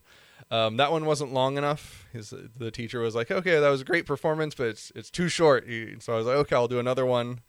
Uh, so I went back another day and uh, did the uh, one where he's talking to Arthur about the future when he Yeah. tells her tells him he's going to marry Guinevere and stuff. So yeah, that's that- a good one. yeah, that little fun speech. So That- those, those were the two little scenes I did. That's fun. Yeah, they were. It, it was fun. Yeah. That's a good. I mean, Merlin is. I like Merlin a lot in this movie. Yeah, he's he's got this great kind of vibe to him where Yeah. it's and he like there's not a lot of humor in this movie, but he's kind of the source of most of it. He definitely is, yeah, Revolved yeah. around with him present and stuff. right. And so he was very creepy and and yet also the the most humorous character there. Yeah, yeah, he's he's the most interesting, I think, like because you feel like there's there's so much going on in his head that you're, you're like curious about, and the the idea of all this magic, and like you you, as a viewer, you don't get a sense of much of it, but you can sense that there's a lot of it going on, like like that he's capable of or whatever. I don't know how to d- describe yeah, it's it, kind but of like, uh, like he's he always knows more than what yeah, what you're aware of, and it's very intriguing. Like you want to like know more, spend time with that character.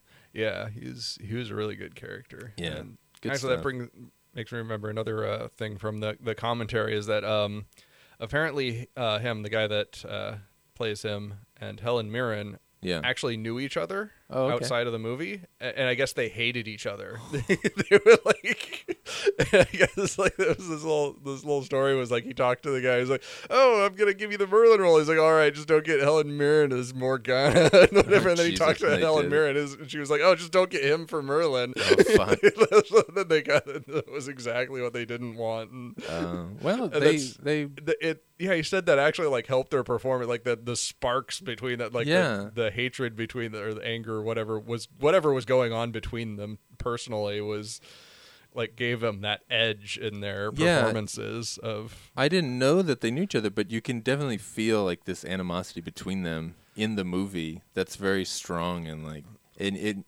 it works because of the characters and the way that yeah they're they're they're they're always trying to manipulate each other and, and yeah, and well, and just because of like the way that the first scene where the Arthur is conceived, and Yeah, and she's yeah. watching, like there's uh, there's already like a a character reason why they would not like each other, right but it, and so by the time that they're adults talking to each other, it seems very like rooted and strong, and so knowing that oh they just fucking hated each other, like like that had some kind of argument worked going on quite yeah. a you know worked quite well. I like that. yeah so it's kind of a funny little detail in there Yeah, that's funny. Yeah, like I, it's why I like commentary tracks. They're always just give me these weird little Yeah, anecdotes that are fun or entertaining or yeah, they're different good. take on things. They're good. I like them. I don't listen to them enough. I don't. Yeah, because sometimes it's like, oh, I've already watched this movie. Right. I, like, I don't want to watch it again right now. And then when you do want to watch it again, it's like because you don't really remember things, so you don't want to watch the commentary track. So it's kind of hard to fit that in sometimes. It's kind of a thing that you have to watch right after. Yeah, Or, or like a lot of times, right like now, I'll finish a movie and then I'll just like put the commentary on while I'm doing other stuff mm, yeah, yeah. and just sort of listening, and then maybe I'll like skip to certain scenes and stuff. Because I just don't have the time to like watch a whole commentary anymore. right. But uh, yeah, they're good. They're good, good, uh, good things. Yeah, I think uh, one of the other funny uh, little anecdotes was uh, when Lancelot's got that the rabbit cooking over the fire. That Yeah. Percival comes out and cooks the the rabbit and stuff. You like it was it was just the way that Boorman expressed the idea when he was talking about it. He was like, "Yeah, there's there's all these movies that you've got where it has like in the credits they'll have this thing like no animals were harmed in the making of this movie." It's like eh, we don't have that in this movie. it's just right when he's talking about the rabbit cooking, you're Oh, just like, Jesus. "Oh, like oh man." Poor rabbit. it looked real, so apparently it was. Apparently, it Yeah. was real. Oh, poor little guy. yeah. But there, you know, there were some like moments where with the horses where it was like, dang, that's scary. Like, like, like I've Yeah. like specifically the one that always gets me is when Arthur jumps off the wall. When he and he, Fuck, he, I know. he grabs the other knight and shit they is just fall hardcore, off yeah. the horse into the moat. And I'm like, holy crap! How did he not get trampled yeah, doing that? That's like, hardcore. dang. Yeah, that blew me away too. It's like, oh my god, did he just do that? Oh fuck.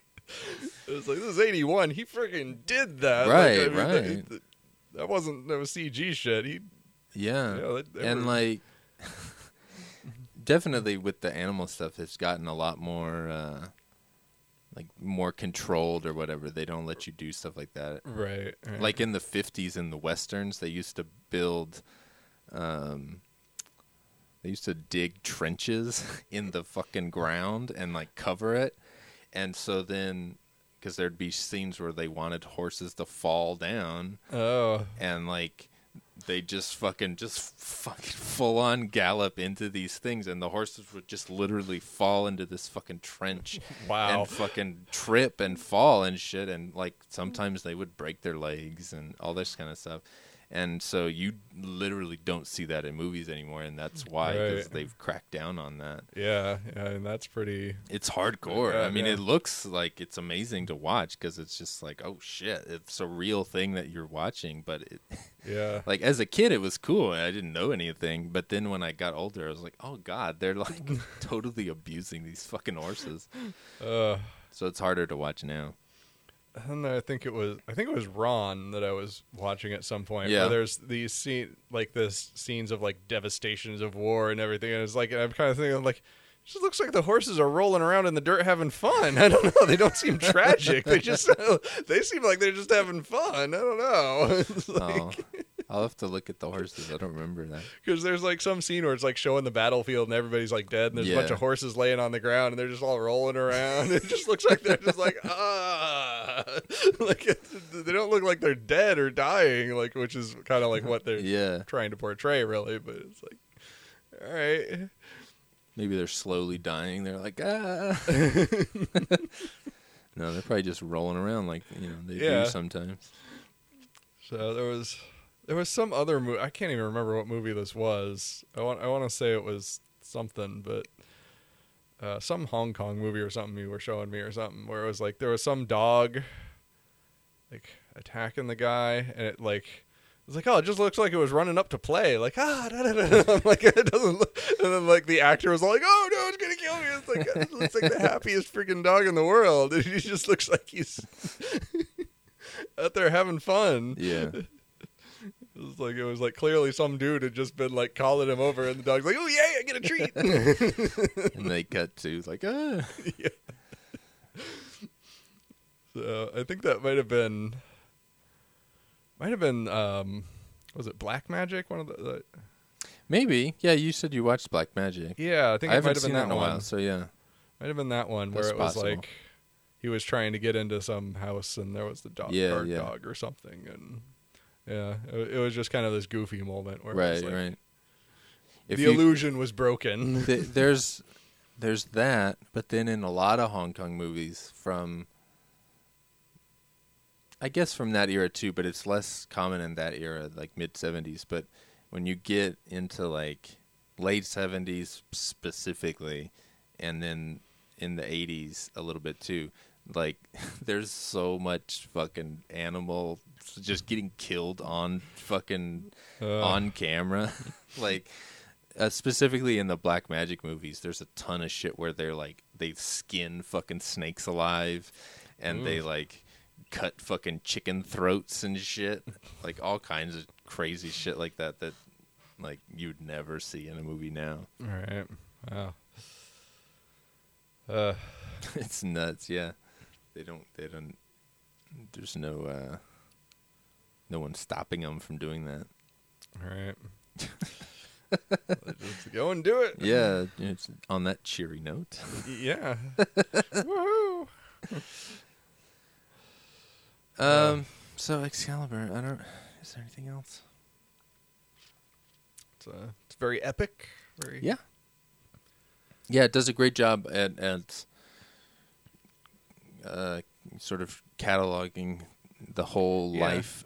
Uh, Yeah, kind of. you feel like highlights. yeah, you feel like it's the highlights, but you also feel like you're getting a complete sort of story. right, right. It kind I don't know. of. It does kind of have this. It feels like it has an arc to it. Yeah, definitely, definitely. Um, there's kind of there was something I was thinking of, um, kind of echoing like when Merlin gives Uther the the magic power to go and he turns him into the Duke and Yes, and yes. the, and it's in this like Stonehenge place. And, Yes. and there's never really another Stonehenge until right at the end when Arthur is right before that final battle. And so it's like kind of this Oh, okay, yeah, yeah. I kind of noticed that this time through. I was like, oh, there's like this this circle here. He's going back to this stone circle where Yeah. all of where his conception began. Right. Like, like this, and now this is the ending of it. That's cool. Yeah. So that was that was kind of cool when I I saw that. I was like, oh, that's cool. It's it's back to Merlin and the dragon, and and once again Fog. Yes, because in both of, those fog, yeah. situations it was conjuring up fog Yeah. that that's uh, kind of created the situation and pulled them through so Yeah, I like the fog as as a device in this movie quite a bit. Like it's it's simple. It's just fog, right but it adds a lot of like this sort of mysterious sort of Right, magic is going like some shit is going down. yeah I liked it a lot. It's it's well done. yeah and the, just the concept of the dragon itself is like it's a, there's a dragon in it but Right. it's not like It's- there's not really yeah. a dragon per se it's more just this concept that goes Yeah. through it and it's I like it makes that. it if anything even more ominous than an actual like dragon Right, flying right. around would have been especially with like effects work uh, back then right, right. Have you Oh. seen Dragon Slayer? It's like around the same time. no no I only saw it when I was a kid, and I've never seen it since. But. I remember they built like a big ass dragon for the knight to fight, oh wow like a big fucking head and shit to fight. And I don't remember if it looked good or bad. I just remember as a kid being like six and thinking it was amazing. oh yeah and I've never seen it since, so I don't Yeah, know. I'm kind of think remembering um Dragon Heart I think it was yeah, the Sean Connery thing. I am the last one. Yeah, it was like so. Yeah, it was like I don't remember. Like again, I don't like just like you. I was like I don't remember if the effects were good or not. I remember like just I didn't think about them at the time. Yeah. it was just like oh, there's this dude and he's fighting a dragon and Yeah, I remember the effects looking good in that movie at the time. I remember liking that movie at the time. yeah, I'm thinking it's CG, so I don't know how it I'm thinking there up. must have been some physical. there probably there. was for close-ups and stuff like that. Yeah, because I'm I'm remembering mostly at least the scene where they like become partners. He's like sitting inside the dragon's mouth with like his sword poking Yeah, against yeah, yeah. I'm like, there's got to have been some kind of physical effects going on with that at least. Especially at that time, yeah. There was Yeah. definitely probably a mouth at least. Yeah, that he was sitting in. But I would imagine that they probably built a whole head. yeah, I mean, I'm not remembering enough of how things were framed. yeah, I don't whatever, remember, yeah. I remember him being in the mouth though. Yeah, he was like sitting Yeah. there, like With the I'll sword, stab yeah. you if you. He's like, Right. I'll breathe fire on you. He's like, but I'll stab. So they're like, damn, Right. we're this freaking stalemate. So they decide Yeah. to be partners, and which was, I, I got, I got to see that movie again. Yeah, I, was yeah, I liked that. I kind of remember it being like, like I, I think I had just heard it was kind of shitty or something, and Uh-huh. I've never really, and so I didn't really get invested in it. I was just like, oh, it's just gonna be a meh movie, and I watched it, and I don't know. I don't think I gave it a proper chance, and. So you didn't like it when you saw it. You thought it was whatever. Yeah, it was it was like a, just an okay middle. Like it was not something that stuck with me much. It was just kind of like yeah, it was a movie. Yeah.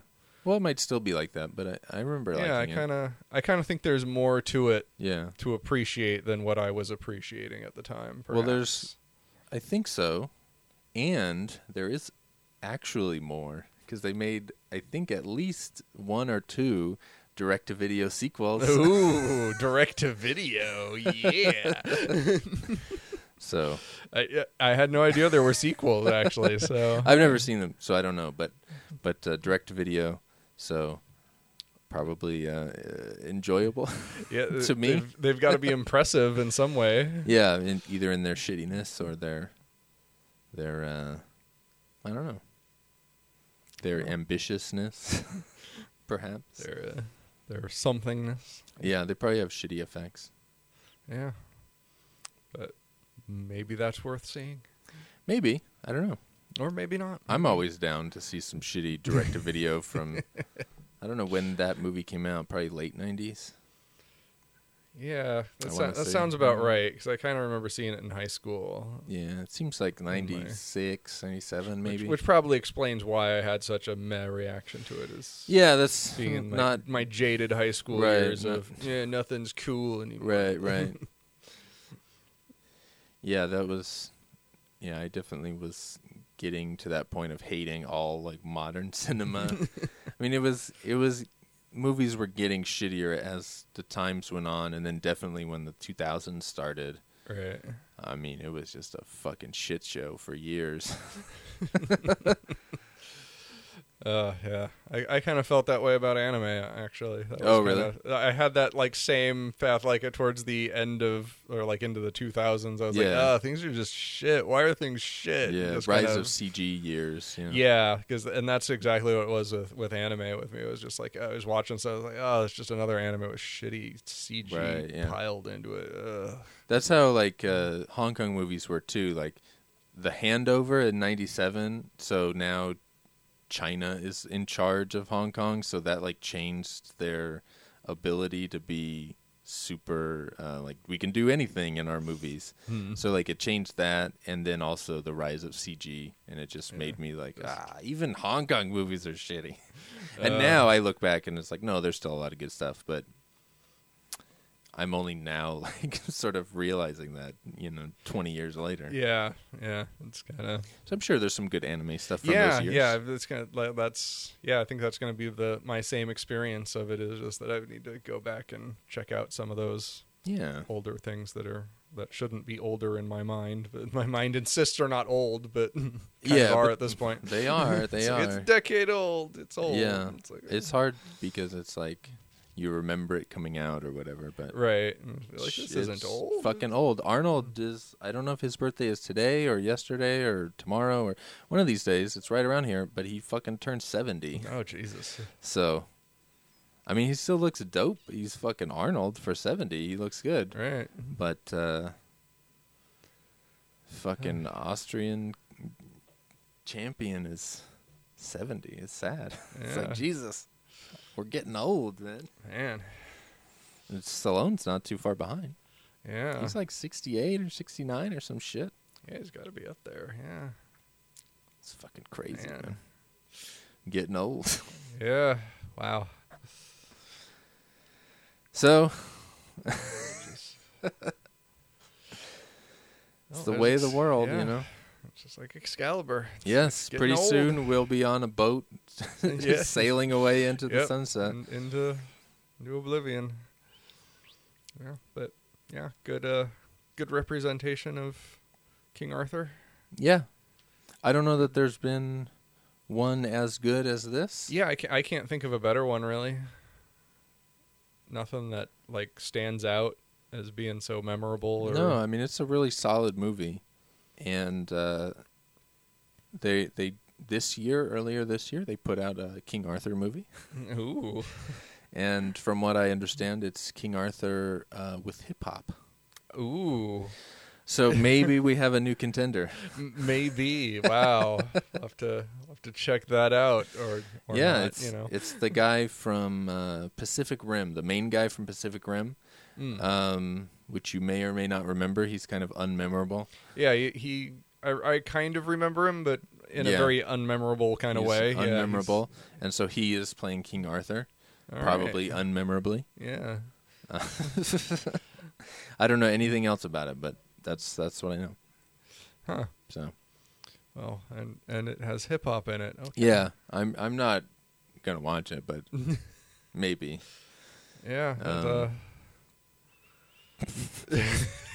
I'm I'm just thinking of the there, there was some older one that was like maybe a decade ago or something, wasn't there? decade ago, maybe. Yeah.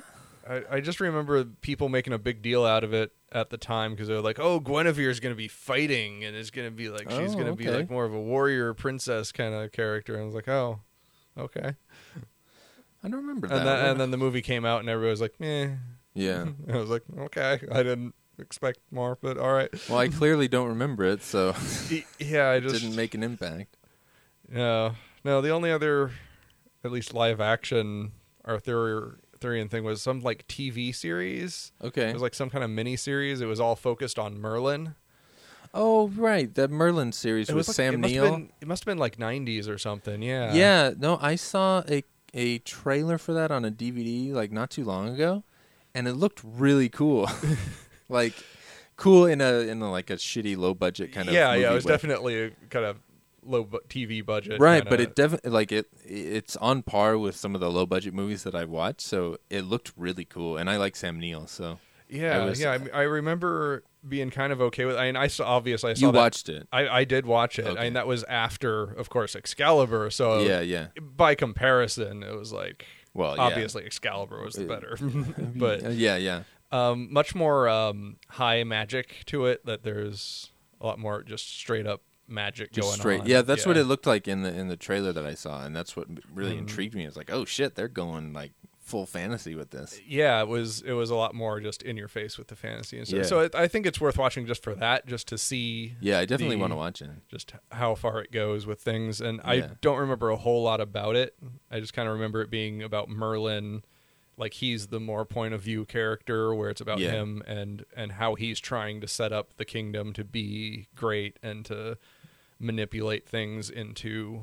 Yeah, it sounds fun. Yeah, because that's like a, a one of my favorite parts about Excalibur.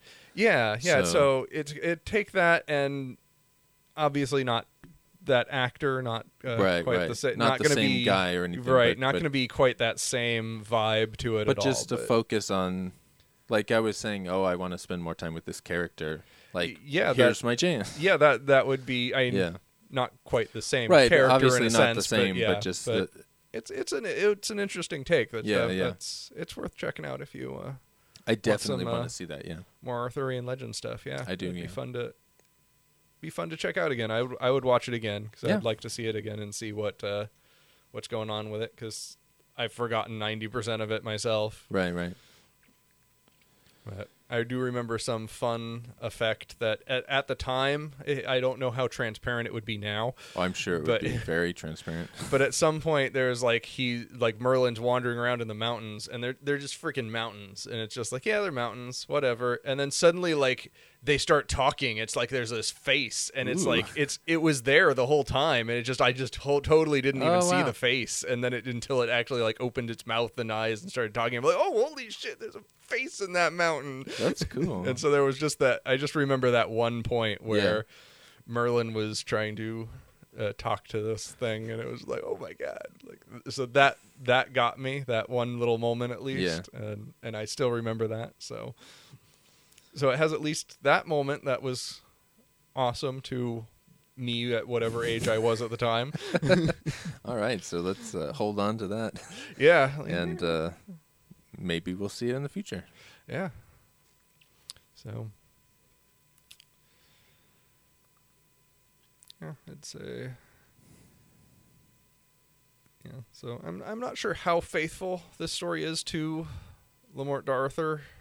Entire like Excalibur. yeah, I mean I know there's more or less it's more or less faithful, but how Yeah. much changed I'm not entirely sure.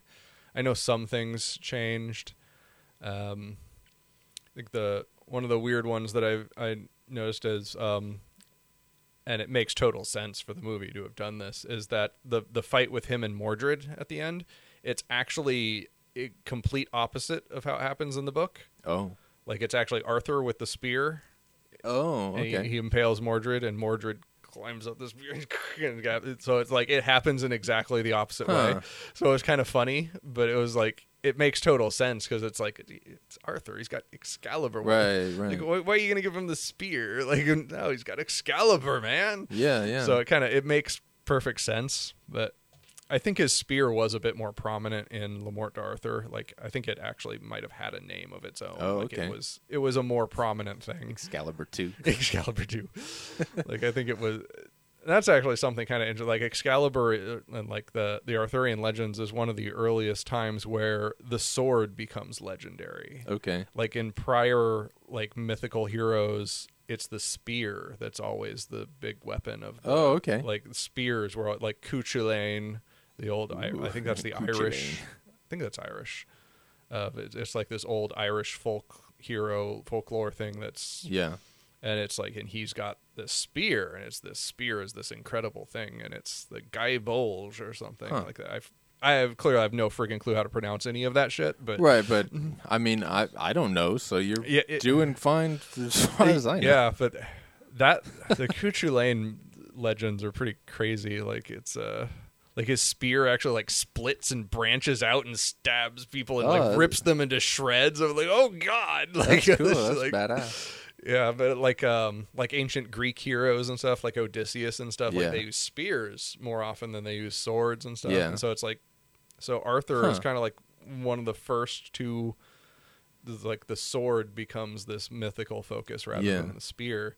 I wonder how like the years would sync up, but I know like in a lot of wuxia stuff, there's like legendary swords and weapons and stuff like that as well. Yeah, And I'm sure they, you know, they they're not influencing each other. They're you know growing independently, right. and so Yeah, like- timeline wise, yeah, yeah, like I'm just like it's an interesting human thing where like like do you know about Hero with a Thousand Faces, the Oh, Joseph yeah, Campbell yeah, thing? Yeah, like the the basic myth structure of humanity is like right.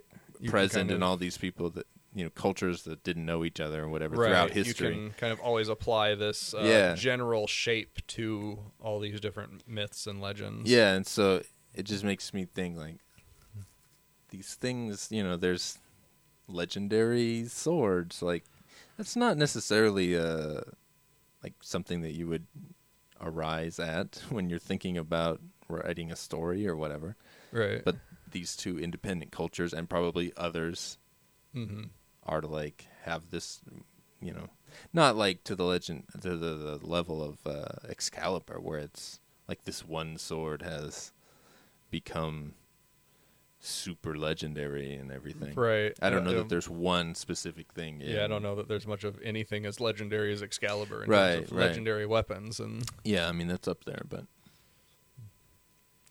Uh, yeah, and I kind of uh, know, generally speaking, with uh, just historically, that axes were a much more important weapon in the distant past. And then okay it was only really with like the rise of like better armor and stuff that swords became more Huh. prominent.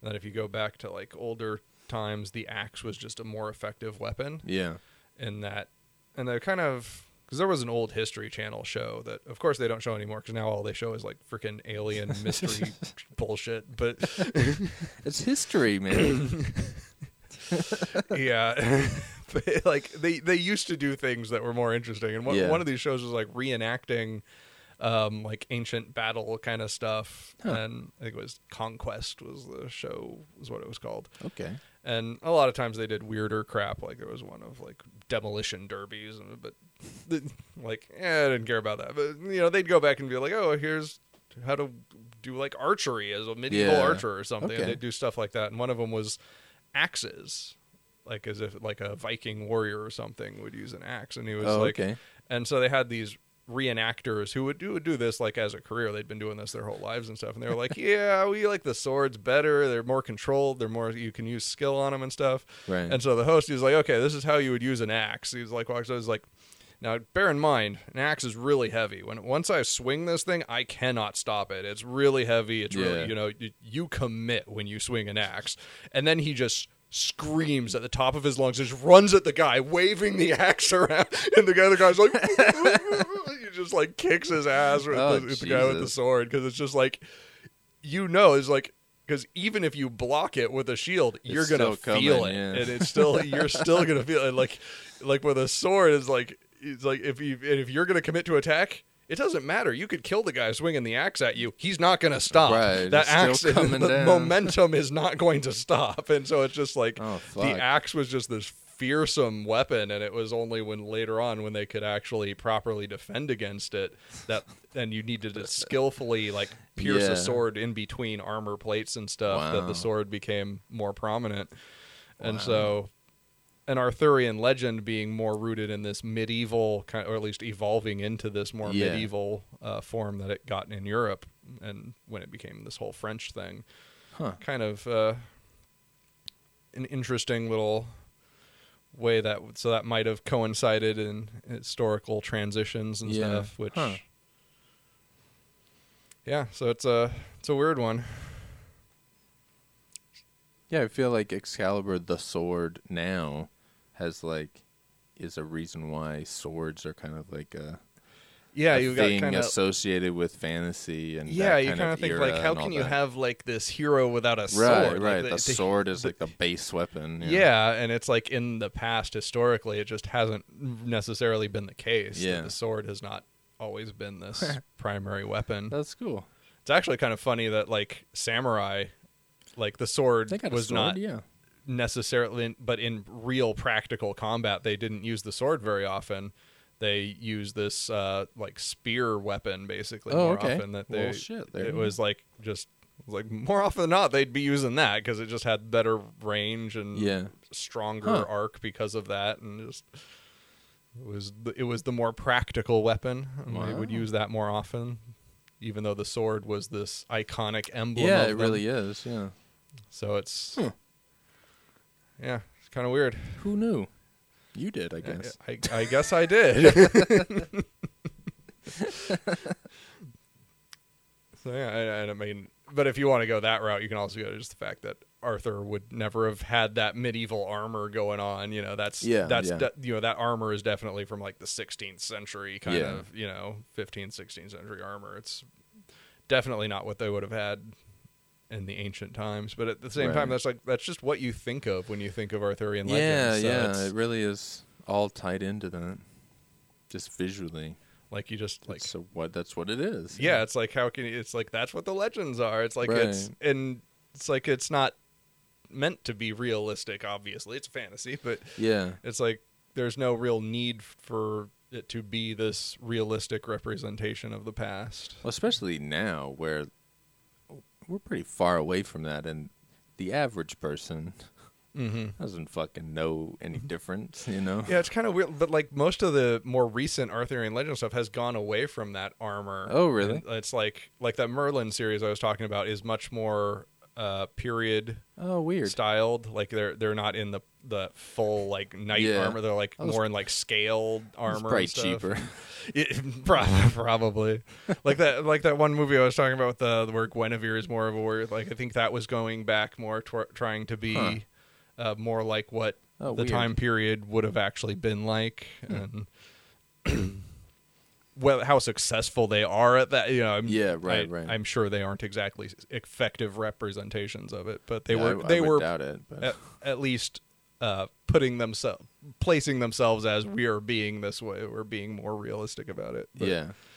at the same time it's like watching i was thinking about that watching this i'm like there's all these ones that try to be more realistic and i'm like you know i don't really care like i'm i'm Right. happy with this being this unrealistic portrayal of the society of Yeah. being medieval europe rather than ancient england And even I though it's ancient england Yeah, and I feel like if they had just gone plate armor, it probably would have been more successful. like people would have been like, "Oh, cool, a little, one of these things." yeah, maybe maybe. I don't know. I don't know who's in it or, or, Yeah. or how shitty it was or yeah, whatever. I don't know either. I mean, but it, it, it was a 2000s era film, so yes, it's probably probably a total shit. piece of shit. Yeah. So yeah. Christ. Um. Well, we better wrap this up. yeah, we've been blithering long enough, I think. Okay, well. All right, so Excalibur is fucking great. Watch it Yeah. if you haven't seen it. If you have seen it, watch it again. It, it's Um, just as good the second time around. Yeah, it really if not is. better. Really is. And uh, so until next time, I'll say uh, adios. See ya.